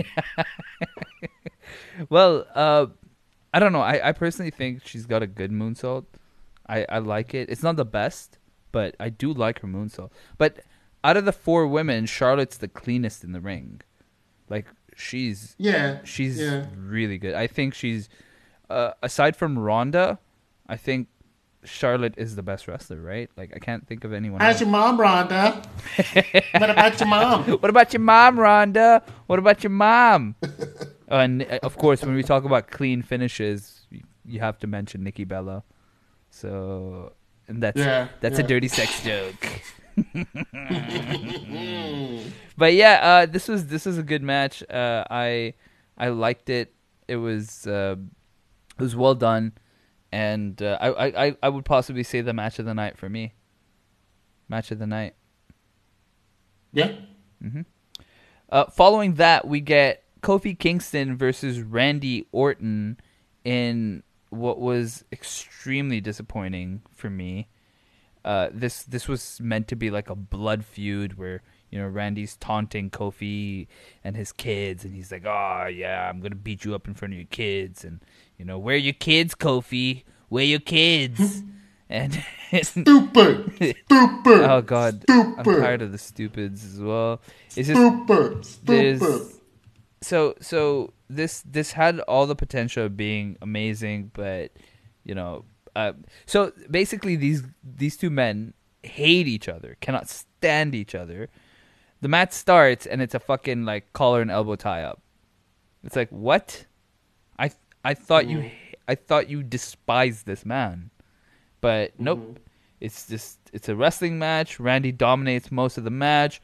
Randy hits an rko but kofi gets a foot on the rope. Randy then goes for the punt. Kofi moves. Trouble in paradise. One two three. Kofi kingston retains. That's Yeah, I was shocked that I was shocked that he retained. Um, I really thought I really thought Randall was going to do it. i wish um, he did The I enjoyed the I enjoyed the build to this. I like I like Dad Randy Orton. I, I really like his character. I, I think it's great. Um, but see, coming off that uh, Becky and Sasha match, this was like almost like a house show match. oh Um, yeah yeah. yeah it was yeah. it was pretty dis- pretty disappointing uh, in terms of a world title match, which pretty much sums up Kofi Kingston's title run. mm-hmm. I don't know if there's going to be some haters out there. I like Kofi Kingston as a mid card tag team performer. I think he's great, but he's not a world champion. And the longer he has the belt, the, the longer it's going to be underwhelming title matches, and he's he's ruining the the prestige. What I will say though, the fact that Randy didn't win set off some thoughts in my head that that's my theory. I'm going to throw it out there here right now to you, KJ. Mm-hmm. I think on October 4th, SmackDown debut on Fox, I think Brock comes out and I think Brock beats Kofi and wins the belt. I think That's my that's my bold prediction. I've I've heard that I've heard that rumor being circled around, and uh, Mm-hmm. I, I I tend to agree with it. I think Brock Lesnar is going to be the one to take the title from Kofi because you remember they had that the Beast in the East thing a long time ago, Mm-hmm. and Brock Lesnar was the champion then. Brock dismantled Kofi. Kofi had three seconds of offense in that match, and Brock annihilated him. So I'd love to see how, like, how does Kofi stand up to Brock Lesnar? I there's no way. I cannot picture it. I, I cannot he see. Doesn't. Yeah, He doesn't. but then th- that would mean But Brock has but to. then, but then people are people are like, oh, where does Co- where does Kofi go from there? Kofi goes back to being in the New Day and making millions of dollars for his family and being one of the most over acts in the company. Yeah. he had his title run. He's done it. He's now. He's he's he's he's done it. He's got the Hall of Fame career now. He's t- he's checked all the boxes. Now he's start to wind down. He can still have fun and and he's great. And the act is great when it's in the mid card. It's just not a main event act. Yeah, And it was. it, worked for WrestleMania. It really worked for WrestleMania. That story was that probably the best moment of WrestleMania this year was was Kofi winning the belt and the Yeah. family in the ring, and that was brilliant. But we're in September now. It's not working. It's time to move on. Oh, 100%. 100% agree. I we were in the crowd. I had a I had a fucking tear in my eye. Like it was it was beautiful Yeah. to watch, you know. It was so good, but he has not look uh, winning the championship is one thing, right? Like being over enough to win the championship is one thing. As you can see, and it's not it's not a knock at Kofi for anything, but like Seth is not doing a good job at it either. It's just being the champion and maintaining that prestige as a champion is not an easy thing to do. There have been many mm-hmm. superstars who've who've won the championship, but then they've not known how to carry it. There's the see, for example, take CM Punk's title reign, where If you CM say Punk. Shawn Michaels, I'm gonna fucking fake stab you in your sleep. no, no, no. Shawn Michaels had a brilliant title run. No, but CM Punk, for example. His first one was not good. Anyway, Uh, no, not the first one, but I'm talking about the one that we remember against Austin and stuff with DX. So, uh, i- i- if you if you take CM Punk for example for for more recent history, CM Punk won the title and then held it for for around a year or over a year was it? And when he held that hundred and seven, three. What was it? Four, 400 417 days or something, 474 days. I don't know. I, I, I can't remember, but it was a long time. But he had character change during that championship reign. So it never felt Mm-hmm. like, oh my god, why does this guy have this championship? Get it off of him. It's boring. I never felt that way throughout his Four run. three four, 400, 434 days. 434 days, yeah. So they Mm-hmm. they gave him the championship and he kept it and he maintained that prestige of a champion. He did a good job. Mm-hmm. Comparing that to today, so I don't even need to go all the way back to the Attitude Era for people to be like, "Oh, but you know, you're just compared to Attitude." No, it's like this is this is recent, and CM Punk did it in recent history with similar fans as we have today. Now, if if they're not, if all these people are like, "Oh, but you're not giving him a chance. You're not this." You're, no, well, he's not doing it for me, and he's not doing it for other people as well. There's a bunch of Yeah. people who are not enjoying. And Kofi Kingston, mind you, I was in cra- I was in the crowd for SummerSlam, so and I know sometimes WWE like to doctor the audio. I was in the crowd. Kofi Kingston was getting booed. So so you can't tell me that he's he's working for everyone but a select few of us. No, Kofi Kingston and Seth Rollins were both getting booed coming to their matches. So it's it's there's something up with that and it's not working. Yeah, you're right. Yeah. Uh, so then uh, we see the Street Profits backstage. They come out and uh, they start doing their whole thing. They're just you know hyping everything up, and they're just talking about. Uh, I can't even remember what the fuck they were talking about. To be honest, they were just they're just loud and boisterous, and and then they were just building that whole thing up to set up King Booker, and King Booker comes out, and oh, I I hated that character. I hated King. Oh, you did? Oh, I love it. It's so good. Ugh. It's so annoying. Yeah. It's so annoying. Like- yeah, it's supposed to be. And who was in his cabinet? Like he had Sharmell, and Finlay, and there was someone else.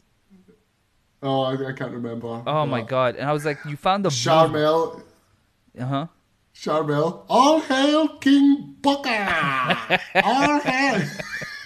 Like he found the most boring people in the world to be in his in his cabin. Like it was just like ugh. Do you think? Do you think? Right, because he was wearing that. He was wearing this year's King of the Ring crown and scepter that's been sitting out on the stage on Raw every week, right? Uh-huh. Do you think that they were just backstage before the show and they were putting together the show and Booker T walked past and he's like, ha ha, oh Booker, why don't you put, put the king hang on? Why don't you do a wee King Booker thing tonight since we've got the cape and the cape and the crown and all that? And he's like, yeah man, yeah man, I'll do it, I'll do it, I'll hail King Booker.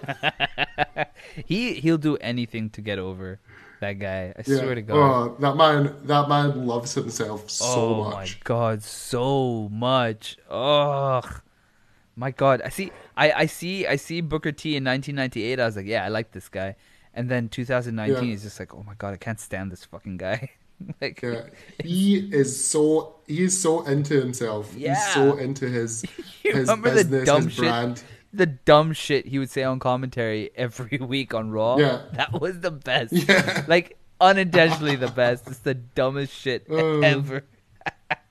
Yeah, And then and then Corey Corey would catch him on everything. Oh, it was so good. I think that Corey Graves legitimately didn't like him. I I don't blame him. I don't blame him. Oh, listen, since you're you know you're about fashion and stuff, I think Corey Right. Graves' suits and his attire for almost every show is so good.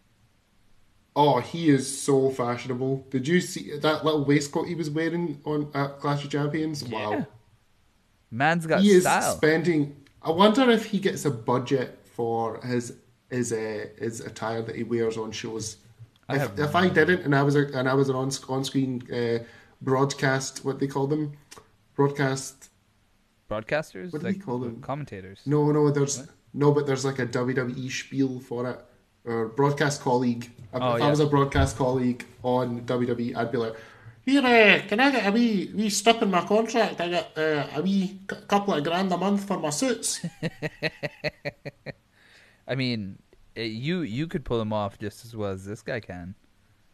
'Cause- Thingy, Renee was looking pretty good. I liked her wee jacket that she was wearing last night. yeah, Renee what? Renee sometimes can look really nice. Yeah. Um, but yeah, Corey Corey Graves wears all the clothes that Carmella doesn't. So, have you seen? There's a picture of her on Instagram. In in like a Well, I actually actually deactivated my Instagram. no, Yeah. Ollie. Okay, I'll, I'll I'll screenshot it and send it to you. She Okay. looks fine, so hot.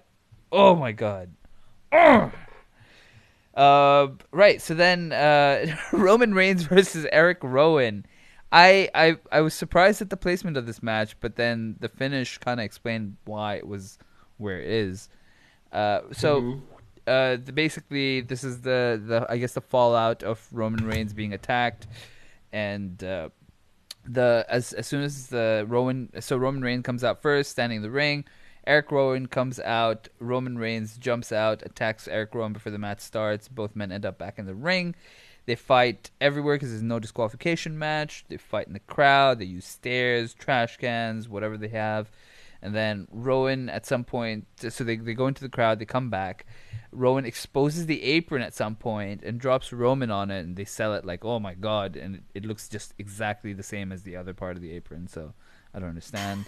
Uh, Yeah, Ro- that was a new that was a new piece that they put in. That Yeah. little rubber thing between the LED board and the ring. That was just a new part. did, did you not do you not think like the WWE ring area is so well suited for destruction? Like every single part of it, you can lift you can lift that bit of leather up and then that hurts more and that goes down, but then that part hurts more. Like it's it's very hazardous. yeah, it's a hazardous workplace. um like it's it's kind of like a bouncy castle but like the bouncy castle has secret spikes everywhere and you just have to Yeah, make sure you and don't- then like, but and then ev- ev- it's like an unspoken thing that everyone knows, like what certain things of damage they do. Like one of the damage points is throwing someone into the steel steps. Yeah, that does hurt, but it's not gonna like uh, put someone out for the three count. So that's like medium damage. Yeah, But then yeah. if you, but then, uh, but then, then if you ta if you rip up the leather thing on the barrier, oh, that's medium to high damage. Yeah. And then if you spear, if you spear someone through the barrier, that's high damage.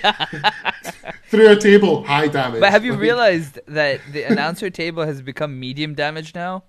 It's not. Yeah, it's that's not high damage like it used. To. Like this Yeah. new new Yeah. generation is kind of immune to it. You know, it's like they've been taking vaccinations Yeah. for for announce tables. it's yeah, no, you're you're so right. They do all the parts. It's the anatomy of the wrestling ring. That we should Yeah. do that. We should do the breakdown of the anatomy of the wrestling Yeah, ring. yeah, we should. But can you imagine how confused the crowd must have been where you see Eric Rowan? It looks like he's removing a sticker off the apron. They're like, what the fuck is Eric Rowan doing? And then they pick Roman and he throws it. And the commentaries sell it. So everyone at home is like, oh shit, that hurt. But everyone in the crowd must have been Yeah. like, what the fuck just happened? like, why Well, did he do took that? off he's took off the sticker from the top of the LED board to, so that he can drop him on the LED board, which is made of plastic. Is that stickier? Does that mean he's gonna stick Yeah. to it? Can he can he now hold him down for the pin? What is going on? but but then both men brawl all the way up the ramp. They they fight where kind of near the where the Raw announce table is usually placed. They use the jib. One more time. They smash it into each other, and or rather, well, Eric Rowan tries to smash into Roman, but Roman grabs like this metal pipe sort of thing, smacks it into Eric Rowan's stomach, and then he grabs a jib. Yeah, that was like that was like a weapon from the set of Game of Thrones. Yeah, it looked like you know those um, the spike, the balls spike, and like it's it's connected with a Yeah, chain. Yeah, it looked like that's that. what it looked like. Yeah. So, so yeah, so But basically, do you not think that they missed they missed like an absolute great camera shot of throwing the jib onto someone and having shown the shot from that camera from the jib, yes, they never. yeah showed- they never showed that shot I feel like that camera's fake. I feel like it's a rubber camera.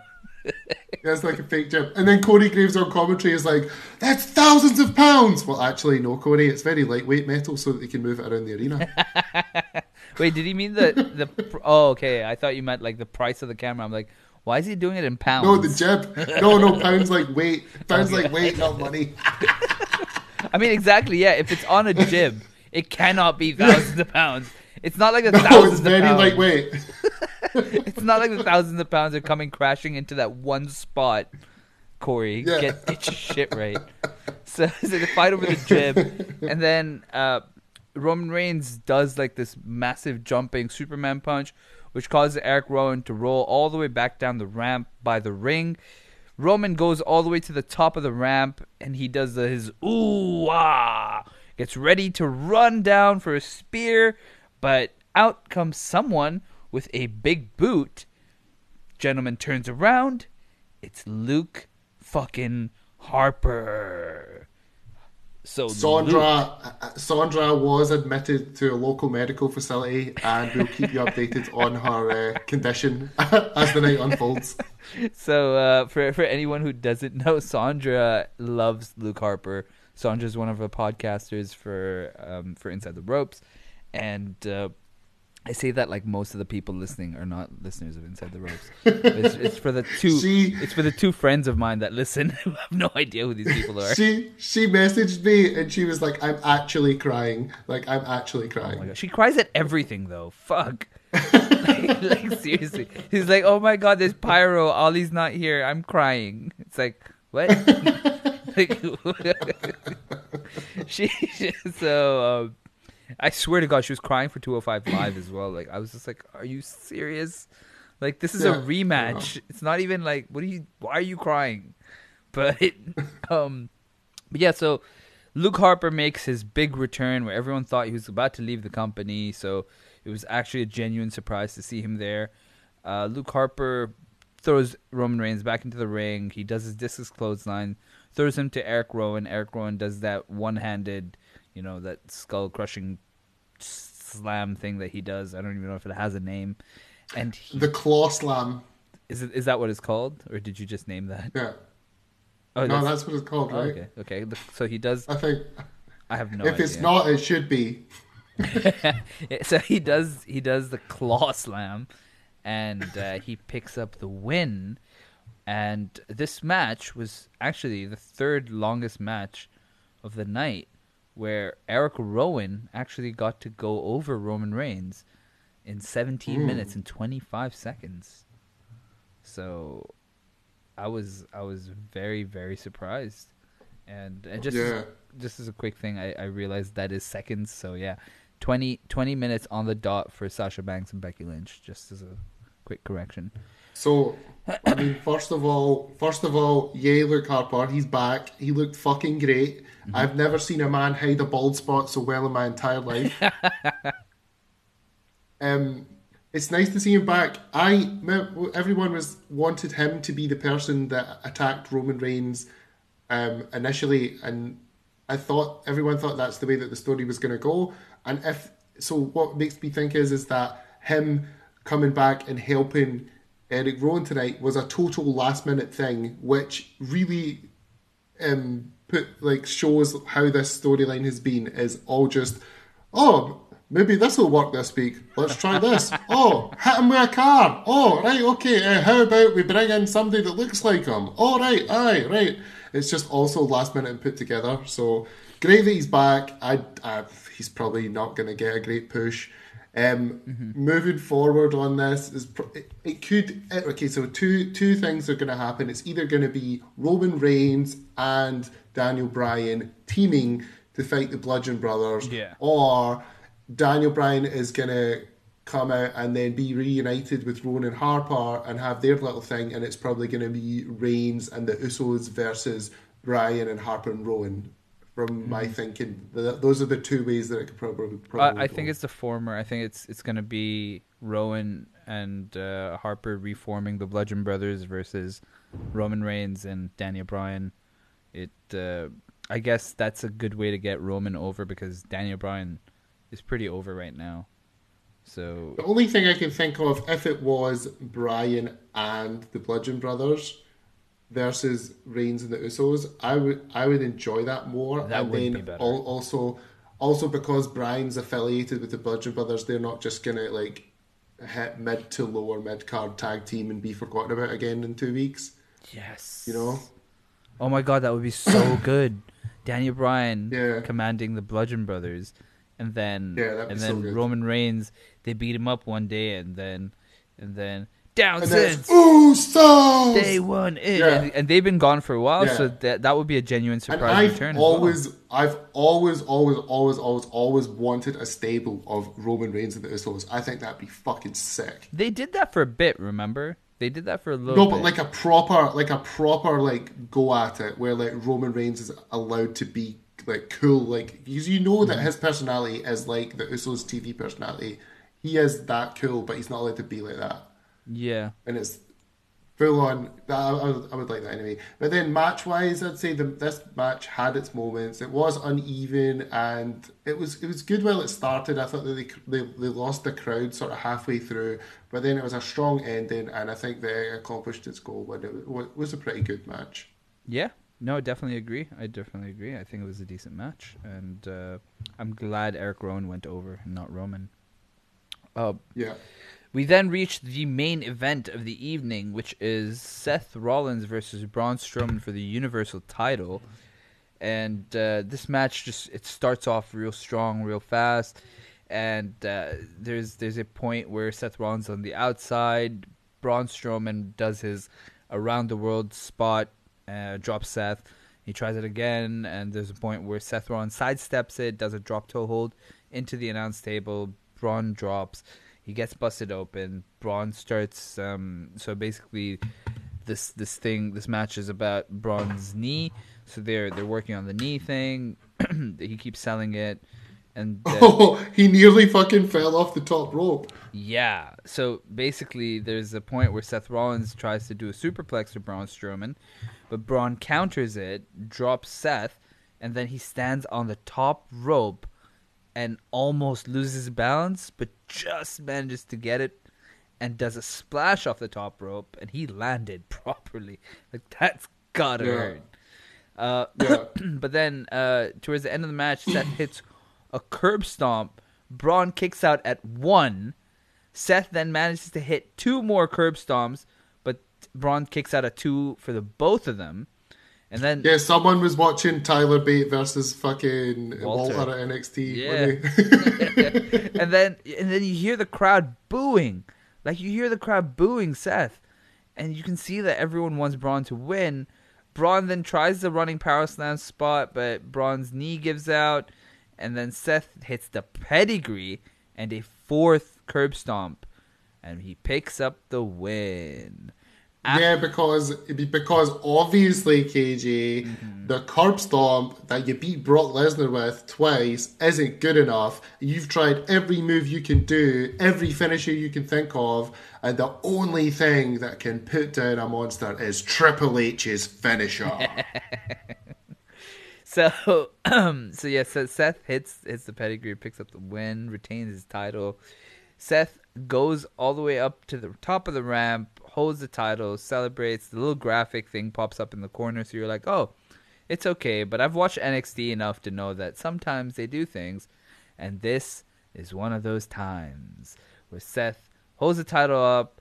There's suddenly a sound, the lights go out, the crowd pops, and suddenly you hear the fiend's eerie sounds. You, they show the fiend standing in the in in the sister Abigail position with Seth in his arms. He does the kiss, hits the sister Abigail, holds his head, starts maniacally moving around. Lights go off, come back on, and the fiend is standing there holding Seth Rollins, who looks like a lifeless corpse, is holding him by his hair, and I can't tell if there's they've if he's bleeding or if it's just the hair, but it's too dark and you can't really tell with the lights. And then he puts in the mandible claw. Seth screams in agony, and then Bray Wyatt laughs, and end of the show. So, yeah, so good. Ollie, tell me what you thought of the match, and then you know your your final thoughts on on the closing segment. So it was definitely a Heyman style match. Uh, this is how Heyman likes to book matches: big moves, big spots, booked in the style of like a, Raw, a Rollins Les, a Rollins Lesnar match, and it worked. It covered up Braun's shortcomings. Obviously, he's not exactly as good as Brock Lesnar, but it was that style of match. I don't think in any way, shape, or form it was a main event quality match. It was more like a Raw match, but it was fine. Um, it's hard to be invested in it because it's not very interesting. I feel like the crowd was not into it until the near fall started, and then once the near fall started, I think they got more and more into it. Um, but it was fine. It was okay. Um, clearly, Braun Strowman is never going to win the title, and he's not a main eventer, and that that's it. He's he's just not. And he could have been. He was so big at one point, and they just do what they do with everyone.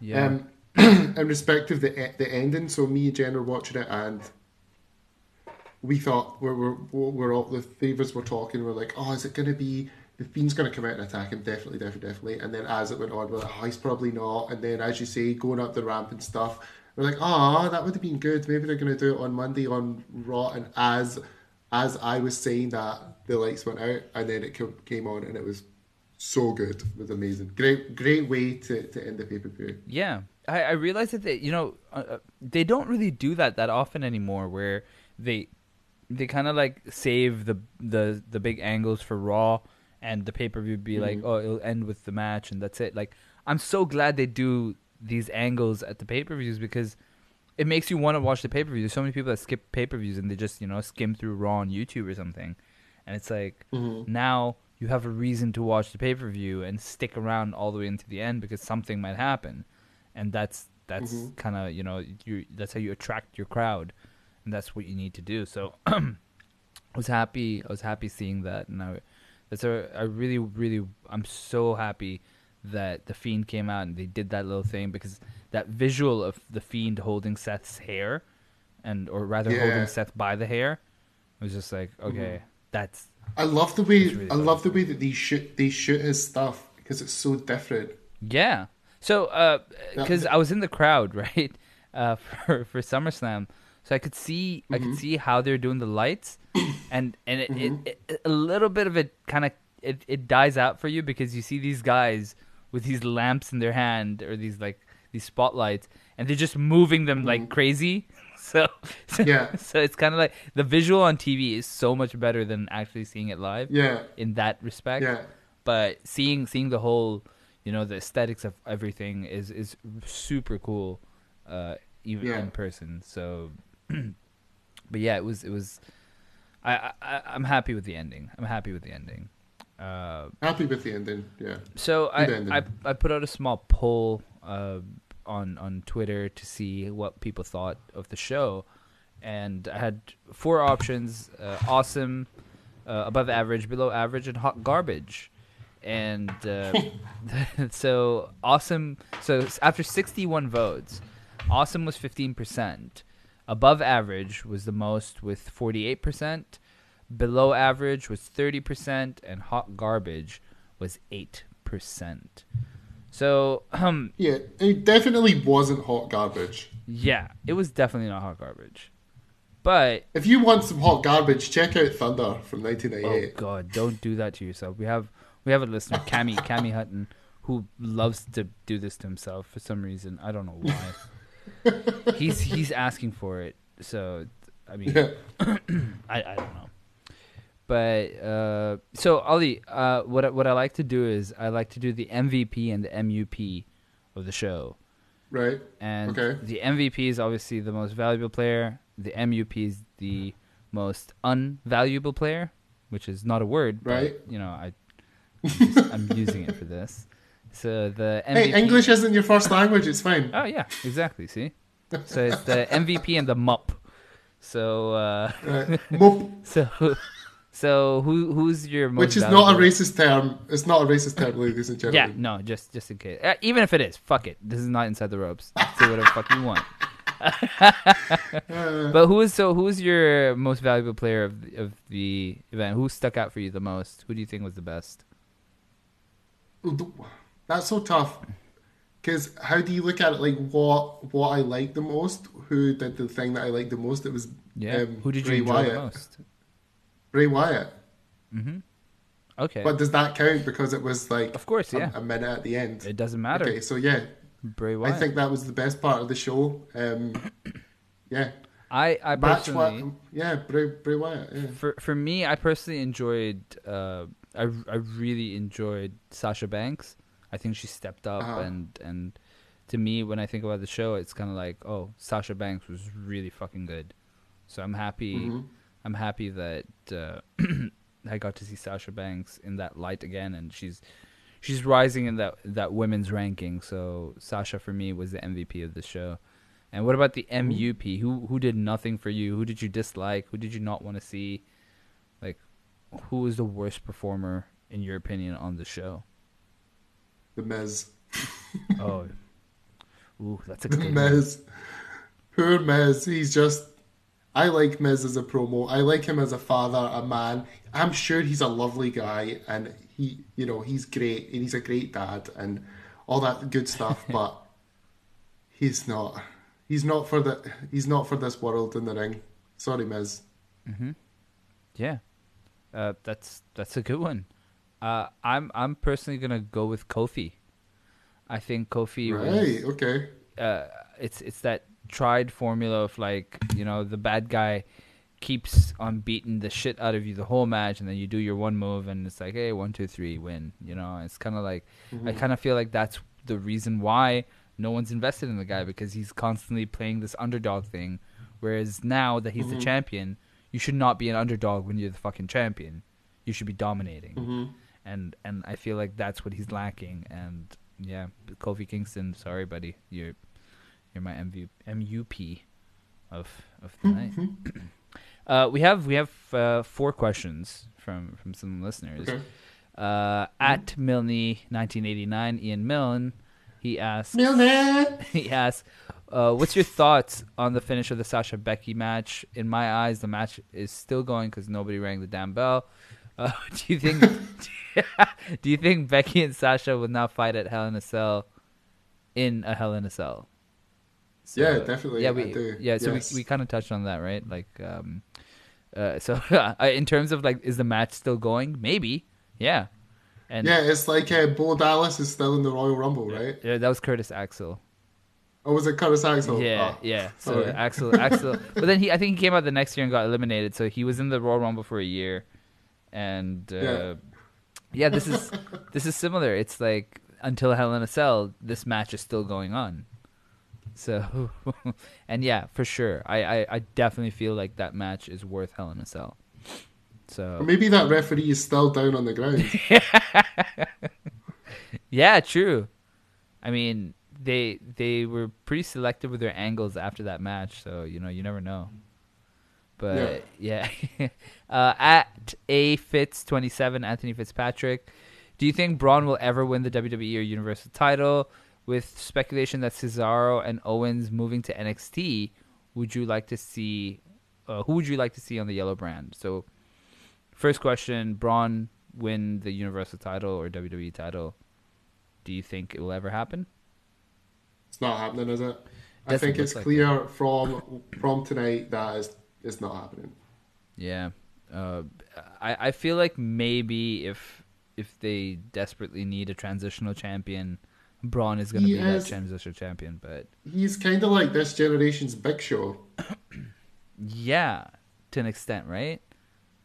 Yeah. Because at least Big Show had won the championship in his career, but yeah. But I again like a transitional champion sort of thing, I can see that that happening. But in terms of keeping it and and being big with it, nah, I don't see it.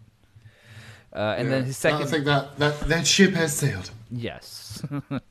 and uh, with speculation that Cesaro and Owens moving to NXT, who would you like to see on the yellow brand? Uh, Finn Balor. Yeah, Balor's a good name. Although, Mhm. although I did put out a poll recently between Finn Balor and The Undertaker uh, as the Fiend's WrestleMania opponent, hmm and personally, I'd love to see Demon Balor versus the Fiend for the Universal title. It's good in theory, right? But if that is something that people are thinking about now, by the time it gets to WrestleMania, it will be ruined. yeah, that's true. but yeah, Finn Balor is a good name. Finn Balor is a great name to to move to NXT. Do you know who I think would be good in NXT? Jeff Hardy. Wow. Oh, that's a solid name. Yeah. That's a solid fucking name to say. Veteran But- fits with the style. Yeah, He could have some fucking killer matches um, in NXT. Be so good. Yeah. Holy shit, yeah. I would have I would like to see Dolph Ziggler in NXT. I think Dolph Ziggler suits that style as well. And um and Asuka, put Asuka back in NXT. Yeah. You know? Yeah. That'd be good. That would be good. Uh, at Carry Neck, do you lads think Banks will eventually take the belt from Lynch? And if not, who would be the next contender? I hope so. I kind of think that they're saving Becky for Ronda's return. Yeah, I'd like to see. I'd like to see uh, Banks Banks win it. Maybe they can. Maybe she can win it, and then Becky can win it back. That'd be good.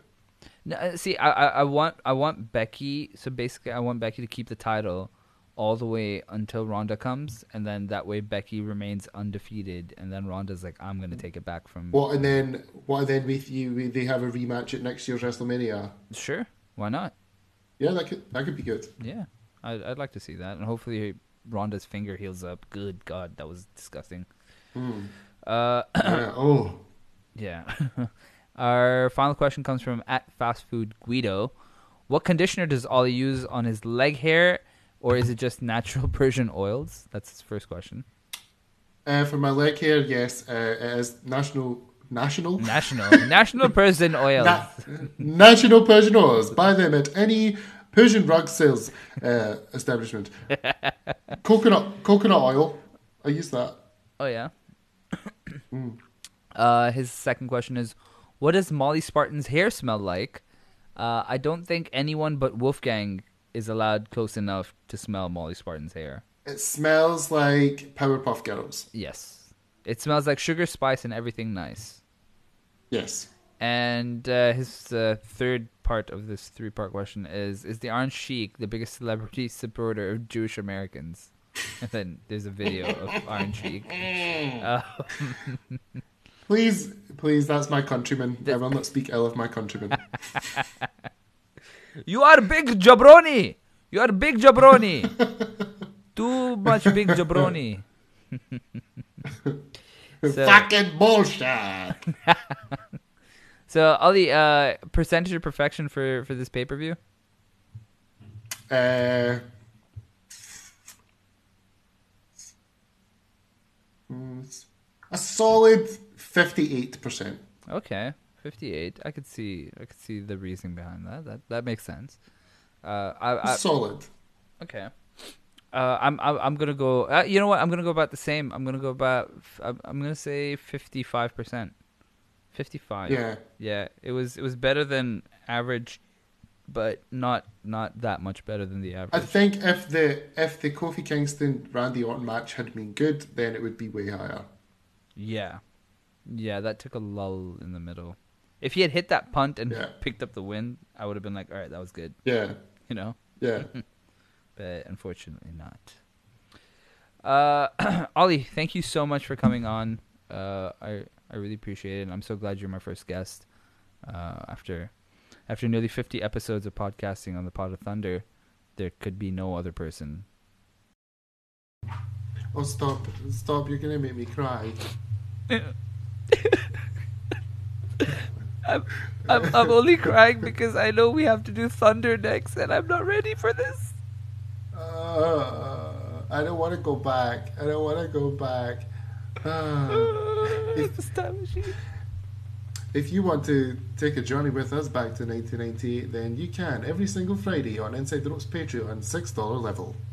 Mm, yes, uh, join us on Patreon, um, six dollar level inside the ropes, where we review the Pod of Thunder.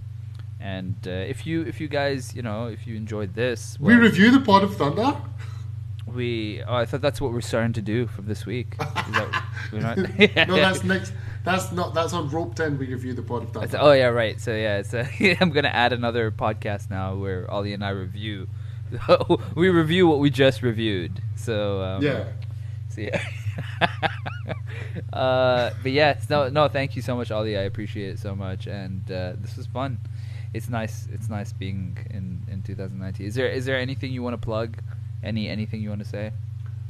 Um, you, uh, YouTube channel, uh, youtube.com forward slash Inside the Ropes for interviews Yes. with all your favourite wrestling personalities CM Punk, Goldberg, Edge, Edge. Chris Jericho, Tony Khan, everyone. Everyone's on there. Tony Schiavone. Uh, Tony Schiavone. it's it's uh, Ollie. Ollie is the mastermind behind the hundred thousand subscribers that YouTube has now. So make sure you, you subscribe because there's there's a reason why it's it's going up exponentially. It's because the content on the stuff on on the YouTube channel is excellent. The CM Punk video has that hit a million views yet? It's at 960,000. Wow. Okay, so it's nine hundred sixty thousand. It's gonna hit a million views very soon. So it's it's it's absolutely fucking incredible. And so this is the type of content you get, like stuff that you've never heard before from people that you didn't know spoke about shit. So yeah, you you definitely should check this stuff out. It's really really good. And, And then if you uh, want to if you want to come along to one of the Inside the Ropes shows coming up in October, we have Brett the Hitman Hart in the tour in the UK and Ireland. So uh, there's still tickets available for London, Belfast, and uh, Manchester. Uh, so insidetheropes.co.uk forward slash Hitman. And you can follow me on Twitter at Oly Osso, O L Y O S S O. yes, make sure you follow Ollie. Folly Ollie. Folly Ollie. make Ollie, sure you Ollie. make sure you follow Ollie on Twitter because he doesn't have Instagram anymore, which is really disappointing. But that's something I if kind of like, to. if you like dad jokes, if you like dad jokes every couple days, then my I Twitter like the is limbo the place one. to be. I like Yeah, the limbo that? one. That was funny. Yeah. um, Ollie, Ollie's Twitter game is great. So uh, check check him out, and uh, yeah, Pod of Thunder if you want to listen to more of Ollie, and upcoming soon on Inside the Ropes Tuesday Night Titans. So keep, Oh, yeah. keep an eye out for that. See how that But- goes. anyway, it was thanks yeah. thanks for having me on. It's been absolutely lovely. This is so much fun, Ollie. Thank you, thank you. Speak to uh, you soon, pal. Good luck with your uh, good luck with your fantasy league. Oh yeah, I'll I'll I'll touch up on that on this week's uh, podcast. So so yeah, keep an ear out for that, folks. This should be fun. Bye. I love bye. you. Bye. Love you. Bye. Bye. bye. bye.